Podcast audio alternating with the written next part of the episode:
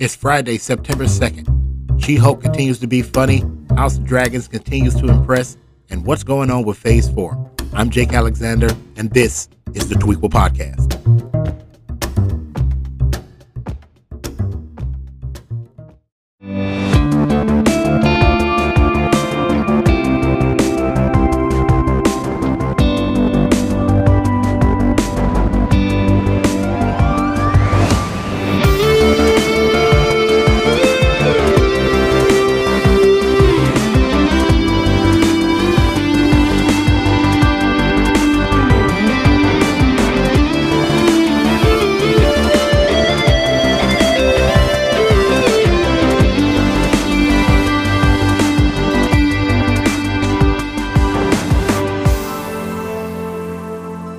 What's up, everybody? It's Jake Alexander, the voice in the void, the lone wolf, your favorite host with a list. Welcome back to another episode of the Tweequel Podcast, and welcome to a long weekend.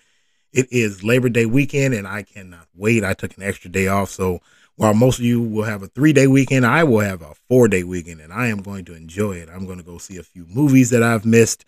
I am going to get some uh, one last chance in on the grill for the kids this weekend. As a matter of fact, I'm probably going to just hang out with the kids and do absolutely nothing um, yeah, Labor Day, like I said, is this weekend, and then it's back to school for the kids. And even though some some kids are already back into school, we need to like get that under control.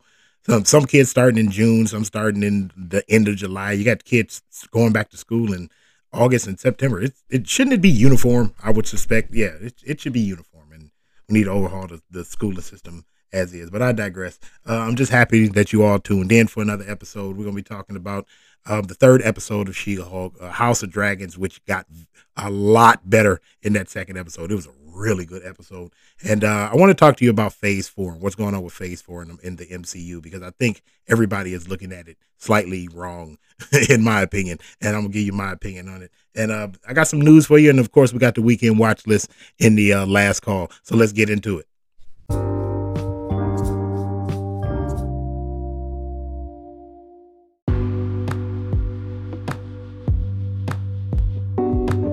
So let's get cracking with the news that Henry Cavill is back. Now, there hasn't been an official announcement, but we are being told that Henry Cavill is back and he's back for the long haul. Uh, can you say Man of Steel 2? Because apparently he will be in multiple movies, not just, you know, in The Flash and whatever else comes on. But yeah, he's been in Hollywood uh, doing other things, but it is also said that he's been in Hollywood getting a fitting for a new Superman suit. So that's good. Of all the things that's been coming out of DC lately, it's, it's about time we got some damn good news. Henry Cavill being back as Superman is quite possibly the most important thing DC could have done right now. So that's good. Um, not so good for DC. Fandom 2022 has been canceled now. I wasn't, you know, completely heartbroken by this, but still, uh, DC fandom is a has been a really big deal for the last couple of years, especially through the pandemic. Uh, it was nice for DC to connect with its fans online, um, but according to them, they're going back. You know, with everybody going back to doing in-person cons, they're going to cancel it this year and reschedule it for another year and probably move back to in-person. I still think they should have done it uh, DC Fandom 2022 should have been done online, and they should have announced that hey, next year it won't be online; it'll be in person, and you know, make sure you keep up with news to that. It would that would have been some more good news, but nope.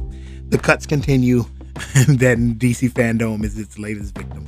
Um, good news for movies. Uh, if you're a fan of the Triple X series, which I am a huge fan of the Triple X series, I loved all three movies. I know the second one with uh, Ice Cube, most people really didn't like, but I, I really liked it.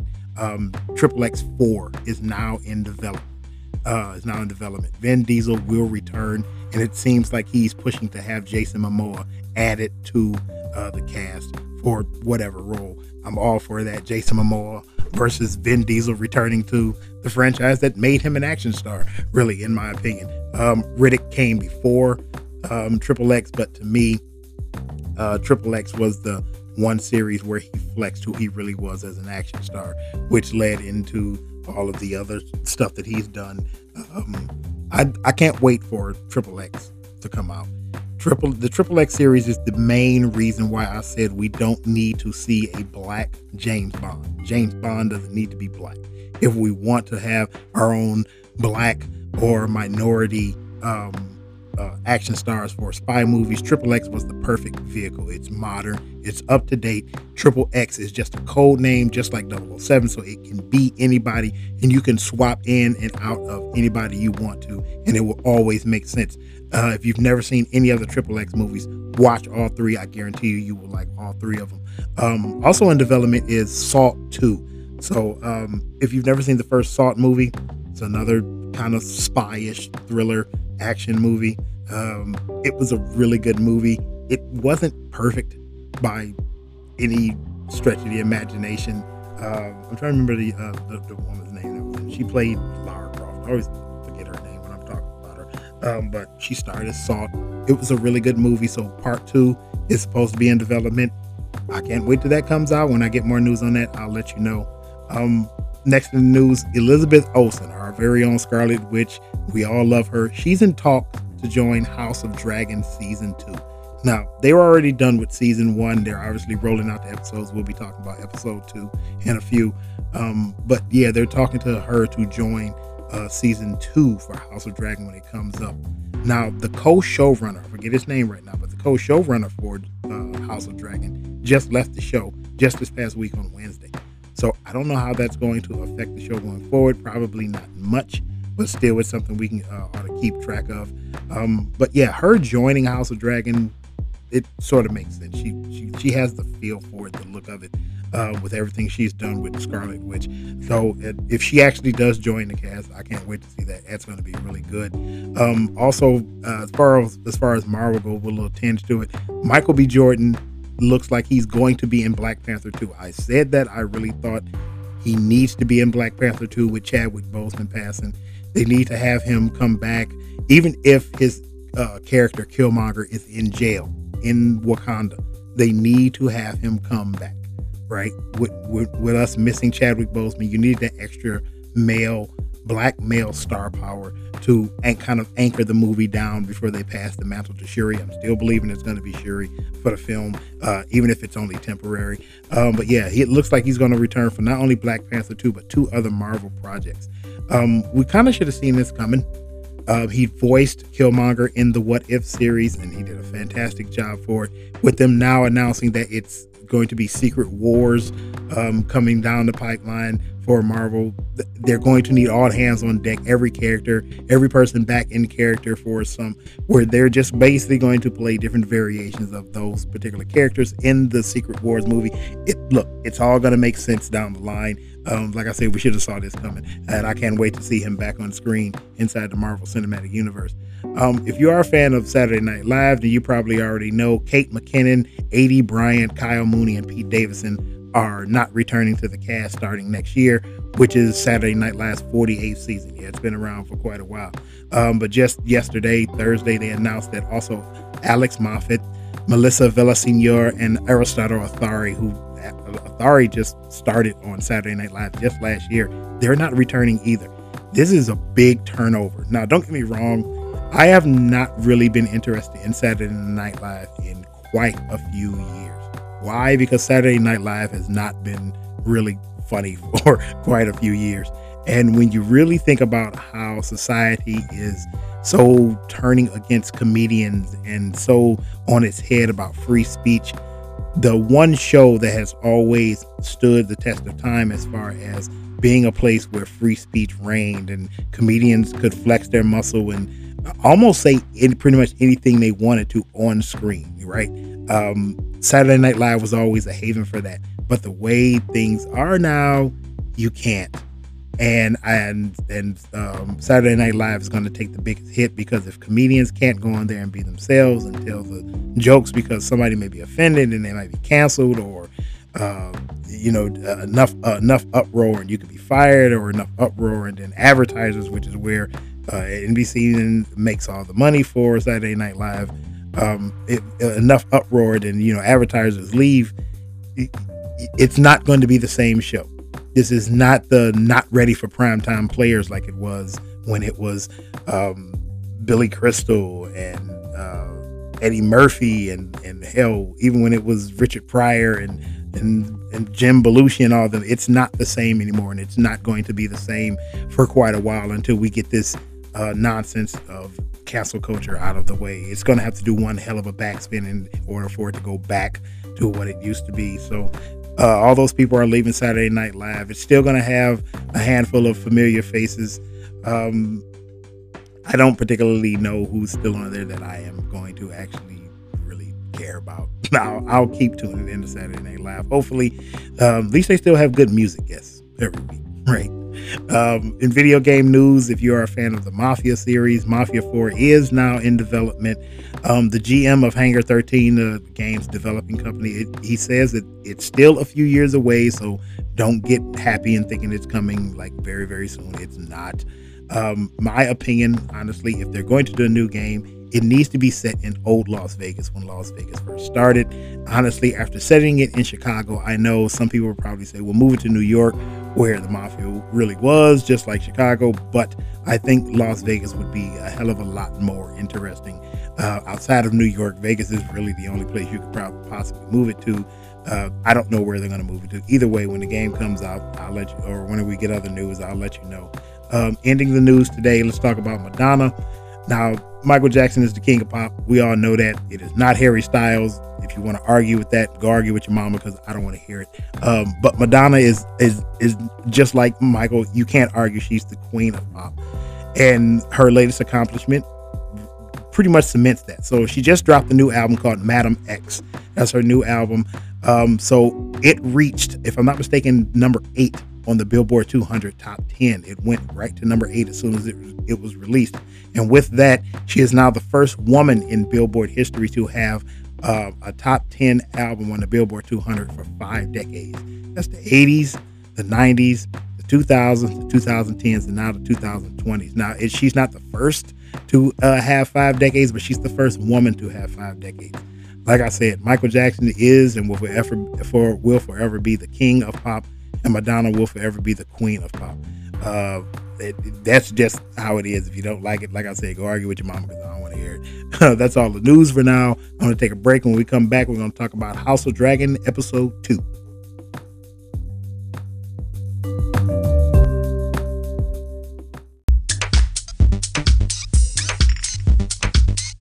So now House of Dragon episode two was better, a lot better. It actually made me want to keep watching the show. Thank God, it was full of twists that I I did not see coming and a few that I did see coming. Um, thankfully, it did a lot to ingratiate a few uh, of the characters that I didn't like much, and I I actually understand motivations a little bit more, and it makes the show more enjoyable. So let's recap it real real quickly.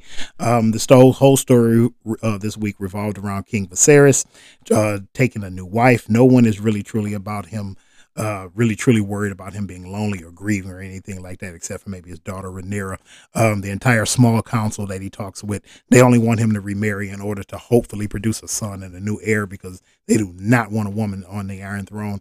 And um, although he, as the king, he has named his daughter his uh, his overall his heir over uh, his brother Daemon, who he remember he sent away at the end of last week's episode. They would much rather have a male ascend to the Iron Throne, just as uh, Lady Velaryon says, men would sooner put the realm to torch than see a woman ascend to the Iron Throne. And that is not, that is really like not something to joke about because that's pretty much foreshadowing everything all the way to Daenerys in Game of Thrones, right? Um, so to that end, the king's hand, Otto Hightower and Lord Corlys, they're maneuvering to get the king to marry their respective daughters. Um, each man has his own motives. Hightower is basically trying to assume influence and power by basically becoming the king's uh, brother-in-law, sort of, and uh, and basically, you know, just have influence and power by by being very by being so connected to the king. Um, um, Lord Corlys is basically trying to do the exact same thing, but he's also trying to get the uh, shipping lanes to remain intact because he runs and owns a, a vast uh, shipping fleet. Um, and all those shipping lanes are now being um, threatened by the uh, some pirate called the Crab Feeder. I thought that was a pretty good damn name. You don't really hear names like that for pirates on shows. I thought the Crab Feeder was cool. Um, he gets that name from um, he has a proclivity uh, proclivity of ransacking ships and then taking the sailors that survive and staking them to the wrecks of those ships so the crabs can feed on them. I bet you didn't know that crabs could actually do that, did you? Because I didn't either. I thought crabs were, uh, but that's a whole different story. I digress. Um, in the meantime, the king's brother, who was sent away, Daemon, he's now seething after being sent from court and is forced to stay in Dragonstone, which is the ancestral seat of power for the Targaryen line. Uh, while there, he has built a personal army of his gold cloaks and decided to take a second wife. He even goes so far as to steal a dragon egg to present to his quote unquote unborn child. But all that's a ruse to draw, all, all of that is a ruse to draw his brother out for a fight. Um, Lord Hightower decides that he'll go instead and confront Daemon. There's a really good tense standoff on the bridge leading up to Dragonstone. Daemon even has the, a dragon ready to fight uh, on his side. Um, it all draws to a close as Rhaenyra comes out of nowhere with her personal dragon and faces her uncle Daemon. Um, she tells him that she, not anyone else, is the object of his ire, and he, she basically dares him to kill her right then and there, and just, or just end all the foolishness. He doesn't, obviously, and it, it's it's really funny because if you watch the scene, you can see just how much like her uncle Daemon she really is. Um, Renea, uh, Rhaenyra, she gets the egg back and takes it back to where it's supposed to be.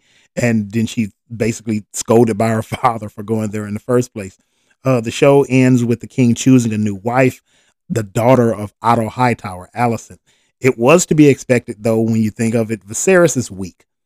Had he been more like Daemon, his brother, he probably would have married Laena just to keep the bloodline as pure as possible, considering that Lord Corlys is married to his cousin, Lady Baela. In that respect, Lord Corlys basically played himself.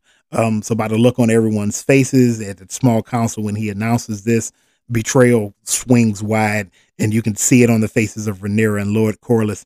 Um, the treachery is really starting to amp up because as the episode comes to a close, we see Velaryon and Prince Daemon plotting, and we actually get our first look at the crab feeder, who I don't I don't scare easily, but dude looks very intimidating.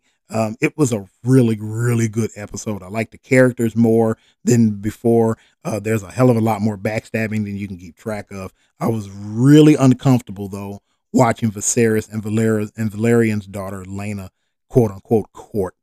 Laena is 12, and the actress looks way younger than that. It was super weird to watch, super cringy. I mean, I get that like back then in those times, the way the show where when the show is based, it was very common. But man, yikes, that was hard to watch. I mean, just watching her like ask him questions, it was literally like watching my daughter ask me questions. And to think that this that there was a chance that he was going to marry her, I was like, ugh. Uh, it was just just just just wrong. I just I just couldn't do it. It was foul. But like I said, it was a really good episode. Uh, if I was gonna rate it, it was an easy eight out of ten. Whatever. Uh, it's a really good uh, episode. If you haven't watched it, make sure you keep up with it. Um, and then you know go back and watch the first episode and then watch this episode. I'm going to take a break real quick, and when we come back, we're going to talk about She-Hulk episode three.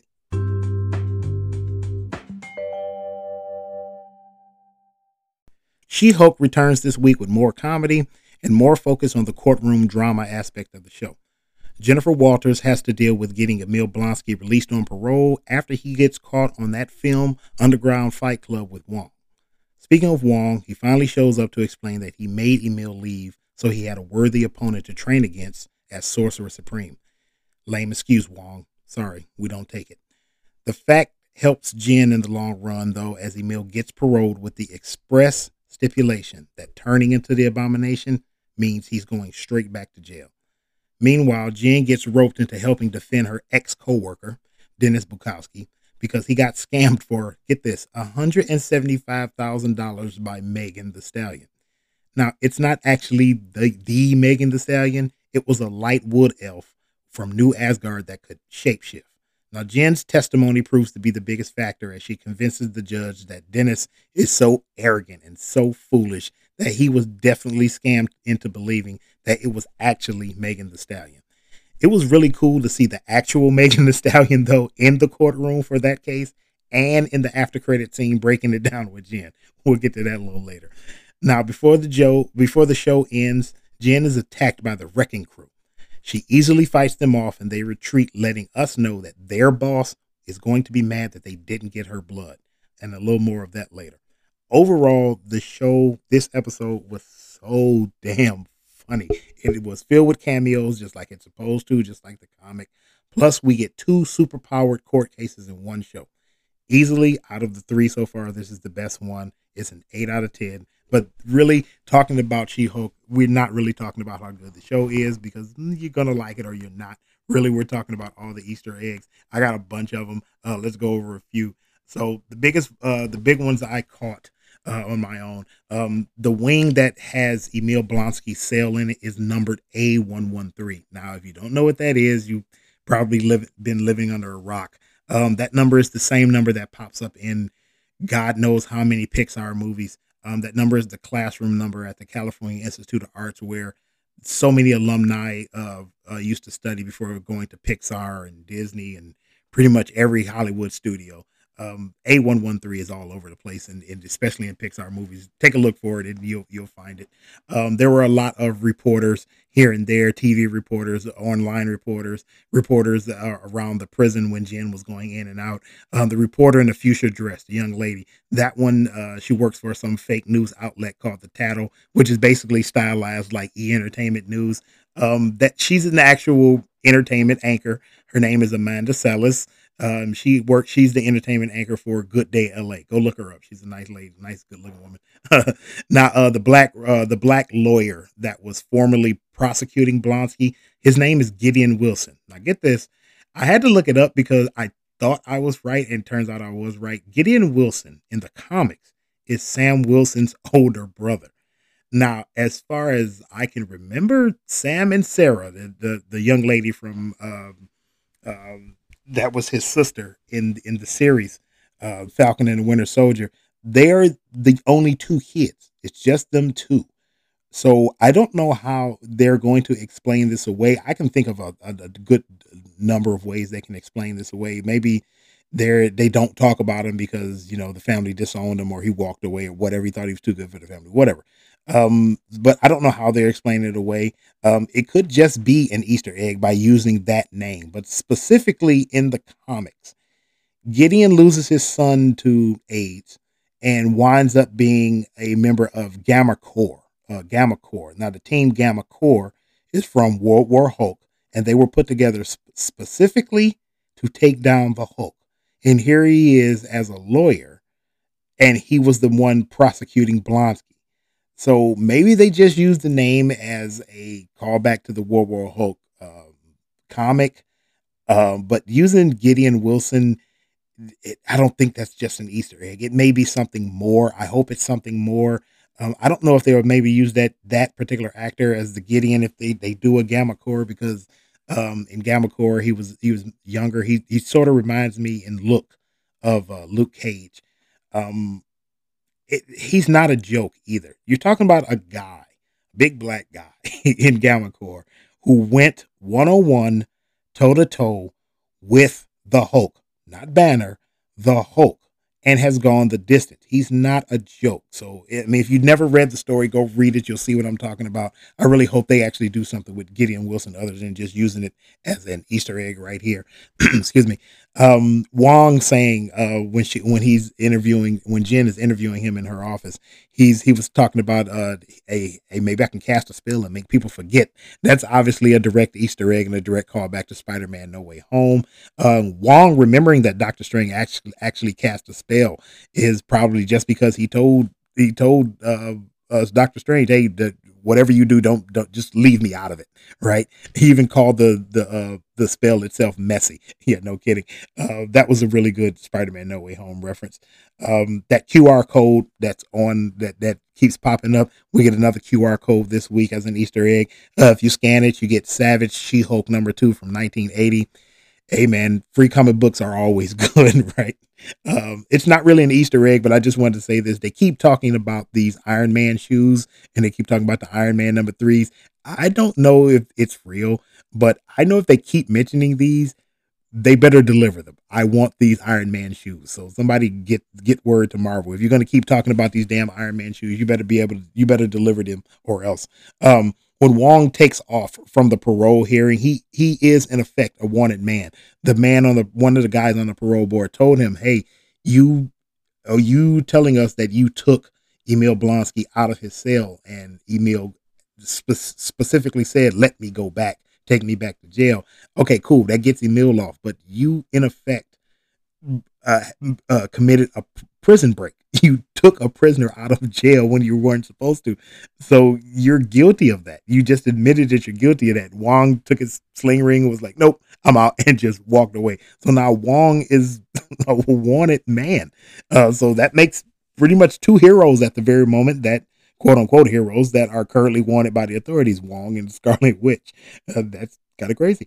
Uh, so when Jen, after that parole hearing, when she's leaving, here's another Easter egg, uh, by the way. As Jen is leaving that parole hearing, the, the male reporter, the young black man, asks, Hey, is it true that you got your powers from a mafia hit gone wrong? Now, that is the original comic book storyline.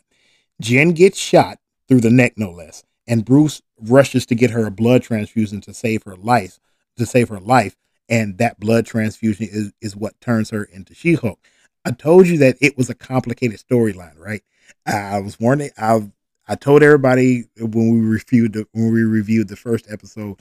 Um, I was I applauded them for you know just getting right to it, giving her the uh, Bruce's blood, turning her into She-Hulk because the original one, the original storyline from the comic book is complicated and it's too much to go through, and they changed it, and I'm glad they changed it. Can you imagine trying to tell that comic book storyline where a mafia hit goes wrong?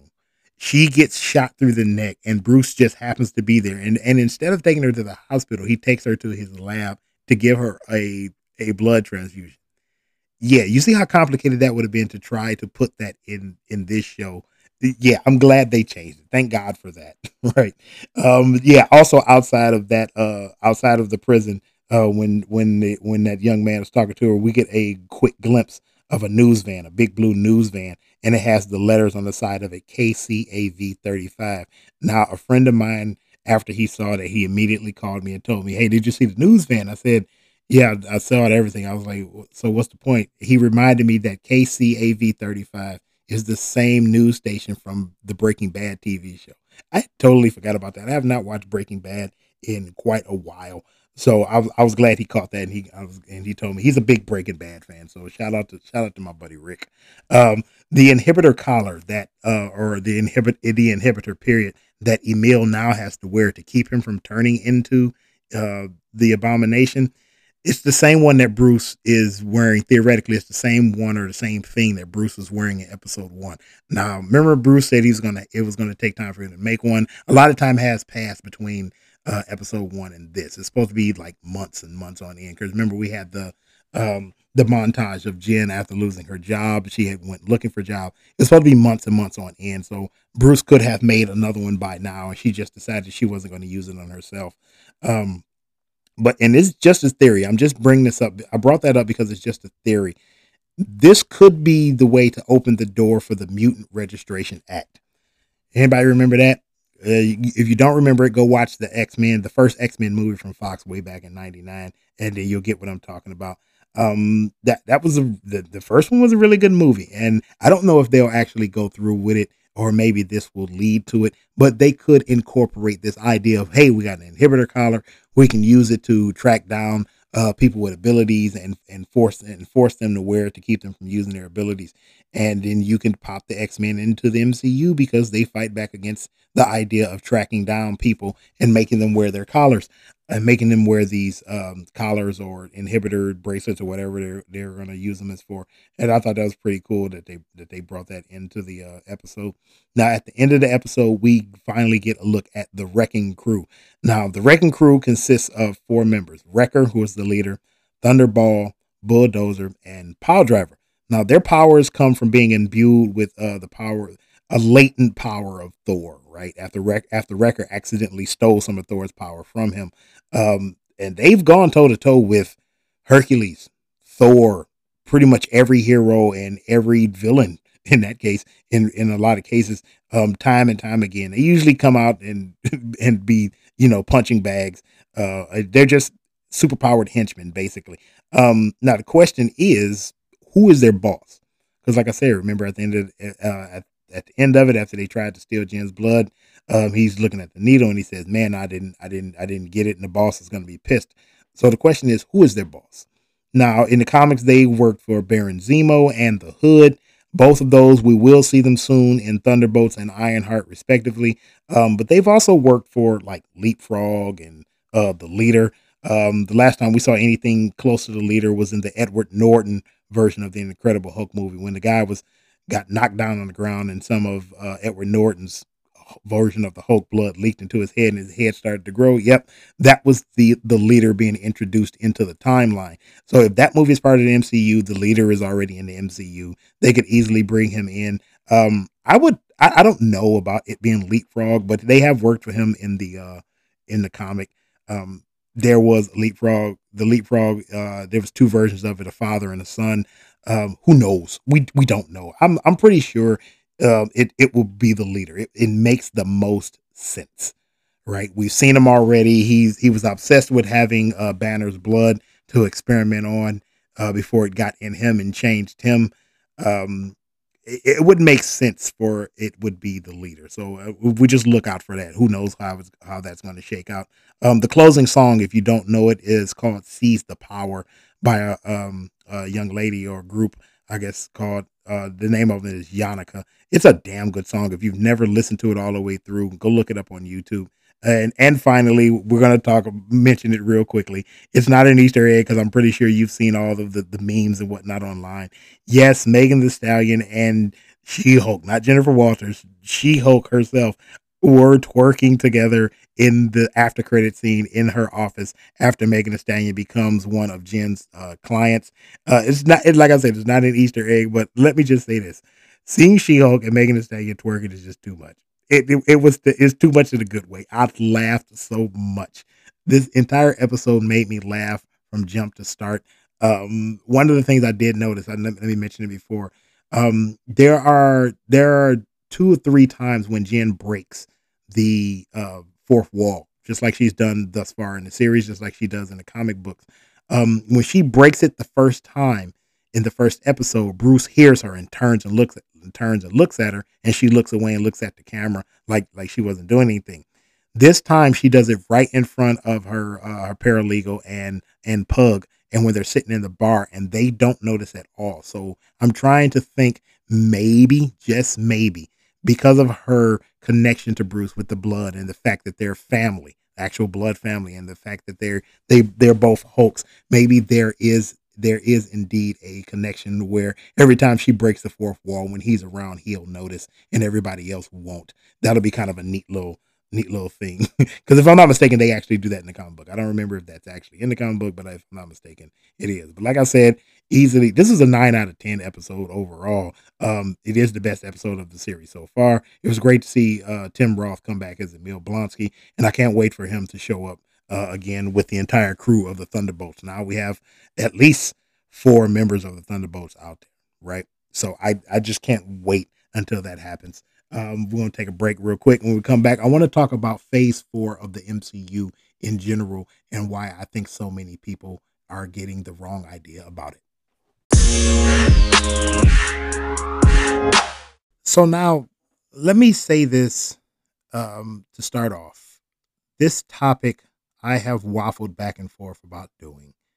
Um, I've tried to touch on it a few times without actually going deep into it. Um, I was going to do this exact topic last week, but I omitted it. Uh, I was going to do this topic this week, and then I scrapped everything that I had written and I just said, nope, let it rip. Talk from what you know, and then hopefully people will understand what you're talking about. Marvel Phase 4 is not what most people think Marvel is. What we've had through epi- um sorry, through phase 1, phase 2, phase 3. And I would say the first thing into phase 4 um which is Black Widow. Even though they keep saying Black Widow is phase three, I still say it's phase four. Um, what we've had is a lot of storytelling. We've seen our heroes be badasses. We've seen great villains, lots of uh, lots of action, lots of fighting, lots of special effects, lots of Easter eggs and callbacks and call forths, and it's just been a really good time through phase one, two, and three, all the way up until Endgame. And ever since Endgame ended, there has been this idea that Marvel would continue in the exact same direction. And I was hoping that they wouldn't. I was hoping for a course correction. And here we are with phase four, and it is the course correction. And they're doing exactly in phase four what I expected to see in phase four. And most people don't like it. And everybody is confused as to why Marvel took this route. And I want to say this, and I'm going to go through this topic real fast. So just hold on to your butts. Marvel Phase 4 is not like 1 through 3, as Marvel Phase 4 is all about loss and how our heroes and the people within it are dealing with that loss. This is not about world building. This is not about character building. We already know the characters. When there's a new character, that's where the Disney Plus shows come in. And even those Disney Plus character shows still show loss. And they are showing how each of these people have to deal with everything that has come before them. And now that they have to deal with it, what what will our heroes look like going forward? And we're getting a glimpse into that. One of the things also in that that I am tired of people talking about is the fact that Marvel has comedy within the movies and within the shows. I have read comic books all my 40 plus years. As long as I could read, the very first thing that I ever read on my own was a comic book. That's why I have such an affinity for comic books. That's why I believe so much in comic books. I understand when people say that they don't want comic books changed. I, I, I agree with that wholeheartedly. I don't want characters' sex to change or their colors to change unless they're like minor minor characters being used for effect then I, then those don't particularly care but the main characters i don't want them to change i want them to stay the way they are i don't want to be pandered down to i don't want to be used as a token it's unnecessary there's enough heroes of all colors races and creeds to go around so i understand that but this idea that comic books and and and, and for this comic book movies and these shows should not have as much comedy in them I can only say that maybe you've never read, if you are one of those people that believe that, maybe you have not read enough comic books.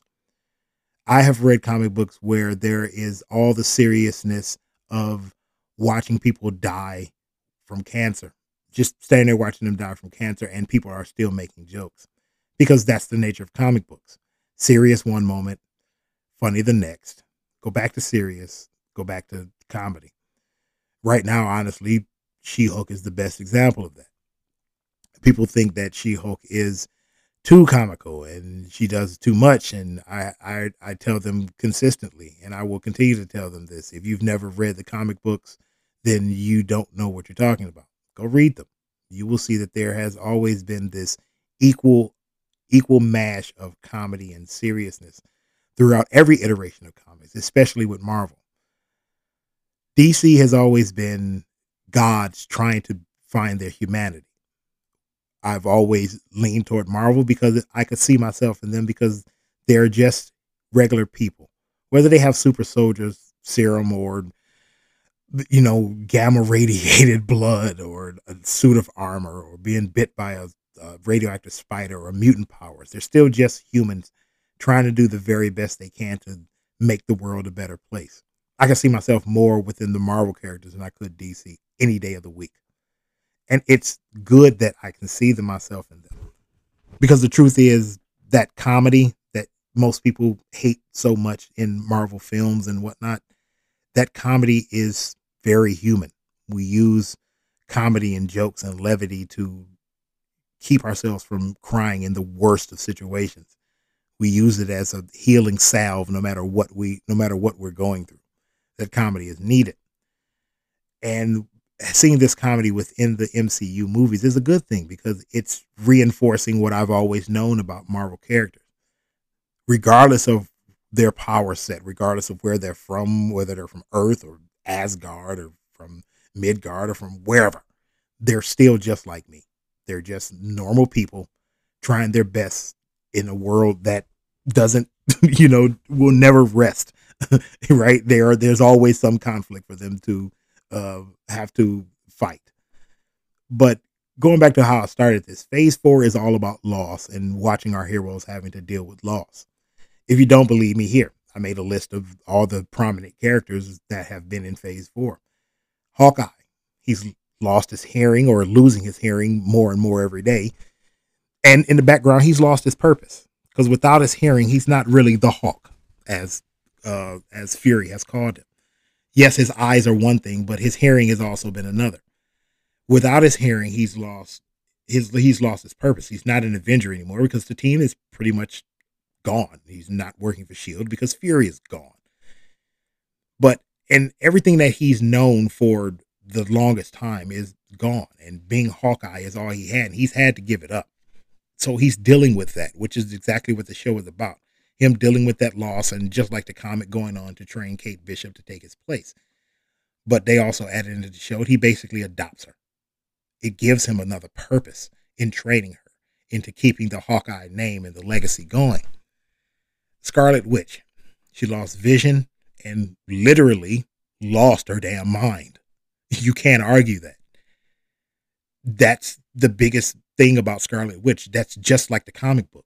When she lost her children, she lost her damn mind. Now, she doesn't have children in the MCU yet.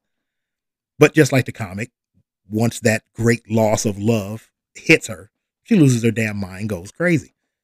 Which is exactly what we saw in Multiverse of Madness. The Hulk, I would, th- I think, is he's at a loss of not control because he's under control of Banner. He's under control. Banner is under control of the Hulk thus far. But more than anybody, I think the loss of the loss of Tony Stark has hit Banner the most. I think it has hit him more than anybody else. Look at the first episode when he's talking about Tony, and look at the how he's talking about him. Not so much like he lost a comrade or a friend. He's talking like he lost his brother if you look through phase one through three, Tony is the only person who never treated Banner differently. He always treated Banner as an equal scientist, which is all Banner wanted. Everybody else either treated him as a weapon or as a monster that needed to be brought to heel. Even Cap treated him like that. You don't believe me? Go back and watch the first movie. What did Cap say to his face? Hey, you need to not get angry. You need to keep it under control everybody treated him differently. Tony is the only one that never treated him differently. And the Hulk has now lost the one person he could confide in on an on an equal scientific or equal mental basis. Spider-Man has lost Aunt May and the connection to everything he holds dear now that the entire world has forgotten that Peter Parker even exists. Doctor Strange has lost Christine. He's lost his title as Sorcerer Supreme. He's pretty much lost Kamar-Taj because it's in ruins after the Scarlet Witch attacked it. He's lost his entire direction. He's never really had to find his direction. He was still the cocky, arrogant prick even after he lost his hands because he became Sorcerer Supreme. But now that he's lost that, he doesn't have any direction whatsoever. Until the after credit scene when he meets Clea, who would eventually become his wife, and he takes off to help her in the dark dimension. These are like I said, there everybody has finding some catharsis at the end of these movies and and uh, series. Sam Wilson and Bucky, they lost their identity and purpose. Now, yes, Sam is going to be Captain America going forward, as he should, just like the comic, and Bucky will be probably at his side. But for the most part, before we get to the end of that series, they had lost their identity as as uh, Avengers and had lost their entire purpose now that Shield was gone. I mean, hell, Sam was about to lose the family farm, couldn't even get a loan, no matter how much great work he had done as being Falcon and fighting for the Avengers. All anybody wanted to know was, hey, didn't Tony Stark pay you a salary? Well, no, we were doing it because we we're heroes, and that's what heroes do. Wakanda overall, and just like us, we're reeling from Chadwick Boseman's death. They're reeling from the loss of their king, and they're going to be they're going to have to deal with the loss of their sovereignty once Namor and Atlantis attacks them. The Guardians have lost Gamora. Yes, they got Gamora from the other timeline, but that Gamora wants nothing to do with them because she doesn't know them. And Gamora, by all accounts, was the heart of their group. They're broken and fractured and still looking for a new direction as they move forward. Yeah, we get a good glimpse of them coming back together in, in Thor Love and Thunder, but they're still at a loss. And Thor, more than anybody else, through everything through uh, phase one through three, he has lost the absolute most. And if you don't believe me, just think about it like this. The first time we see Thor, what does he lose? He loses his powers because Odin takes him from him. He gets his hammer back, sure, and he gets his he gets his power back, but then he loses his mother. He loses Loki for the first time. Then he loses his brother. He finally meets, he finally finds out that he loses his, uh, he has a sister when he loses his father, and then he loses her. He loses Asgard. He loses Loki again. And for a short time, he has Mjolnir, but then he then he loses Mjolnir again. And then he loses Jane. He has lost everything one after another, and there has never been any catharsis to him losing anything. And in all that loss, he never really learned the lesson that Odin sent him down to Midgard to learn in the first place. That, yeah, you have all the power in the world, but you can't solve everything by taking the hammer and smashing it to pieces. Remember, Odin said, point, told Thor point blank, a hammer is a tool to build or a hammer or a tool to destroy. He never learned that you can use Mjolnir to lift people up, to build until until Love and Thunder. And now that he has love at his side, he's learning that yes, I can still fight. I can be Thor, but I can also use it to build something else. And with love at his side, he's building a family. He could have had that family with the Guardians, but he hadn't had the catharsis with Jane yet. And now that Jane is gone and dead and in in in um in the afterlife with the rest of the warriors in Valhalla. Now he has a chance to have that catharsis and build a new life with love at his side. How long that'll last, who knows? Because Thor is headed to a fifth movie before anybody else even gets a third or fourth. But he has lost everything. Everything he has touched, he has lost. And that's what phase four was about. And that's what phase four will continue will continue to be about until it's over. It's all about loss. Everybody is losing things and gaining new things. They're losing perspective. They're losing people. They're losing love. They're losing ground. They're losing families. They're losing homes. They're losing direction. They're losing everything only to find that, hey, I'm not a one trick pony. I'm not a one note symphony. There's more to me than just that. And if you can't understand that, then I beg the question have you ever actually read a comic book and understood the story, not just the characters, and looked at the pictures.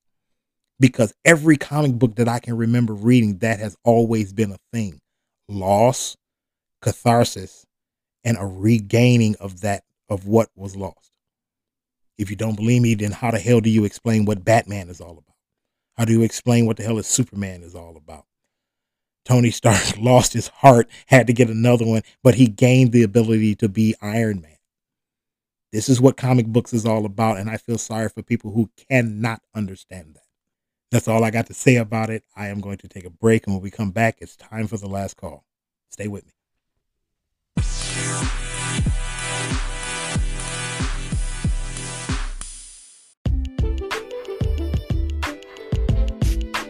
So, all right, you nerds, it's last call time. It's time to get out of here for the weekend. I want to thank everybody for tuning in to this episode. I, you know, I always say it. I don't care if it's one, five, ten, a hundred, or a thousand of you. I'm going to always keep doing this. I just love for anybody to tune in and listen to this pokey little podcast and hear me prattle on about all the stuff I love. Um, before we get out of here, I'm going to give you the weekend watch list. Obviously, keep up with House of the Dragon and She-Hulk if you have not already. They are both really good shows. I know a lot of people are going to be very upset about them being female led, but hey, that's the that's the age and time we're in. These are really good shows. Even if they were men, even if they were male led, these would still be really good shows. Um, our film pick for the week. Um, we have two uh, Colossal, which came out in 2016. It stars Anne Hathaway.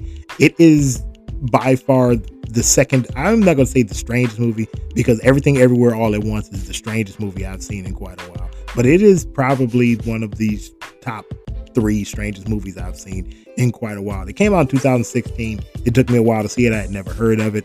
Uh, my buddy corey told me about it. I watched it. It is a really funny movie. Uh, like i said it stars anne hathaway. I don't know how to describe it other than it is a kaiju movie mixed with a comedy mixed with sci-fi and it just watch it. It's on Amazon Prime uh, Video. It's you just watch it. You're gonna you're gonna laugh. And our second film pick this week is a uh, Day Shift, which stars Jamie Foxx hunting vampires. yeah, it's a new movie. It just came out. It's on Netflix. Um, I've watched half of it. I, I, need to sit down and watch it all the way through in one go. Uh, the little bit I've the half of it I've seen is really really good. It, it's got a lot of comedy in it, but it's still a good movie.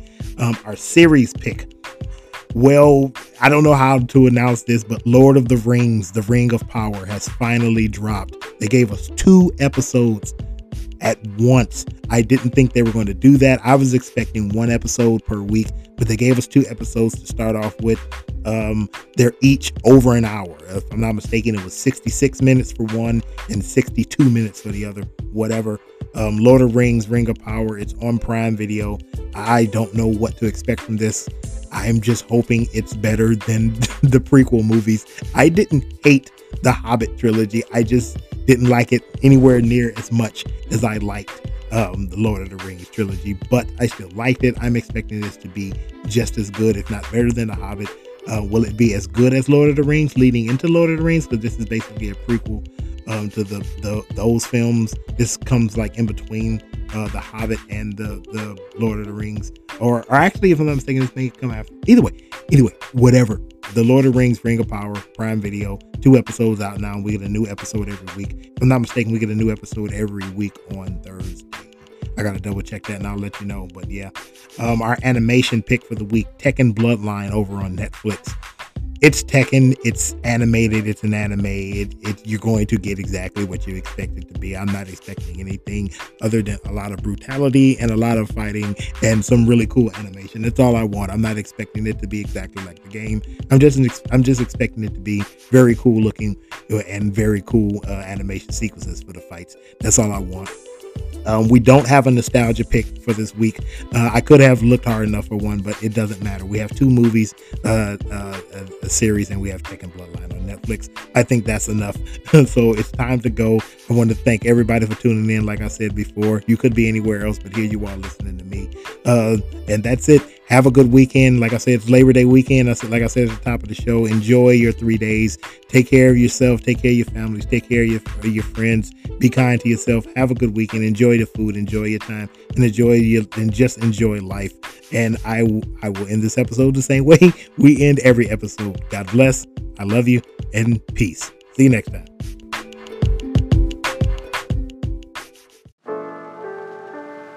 You're listening to the Tweequel Podcast.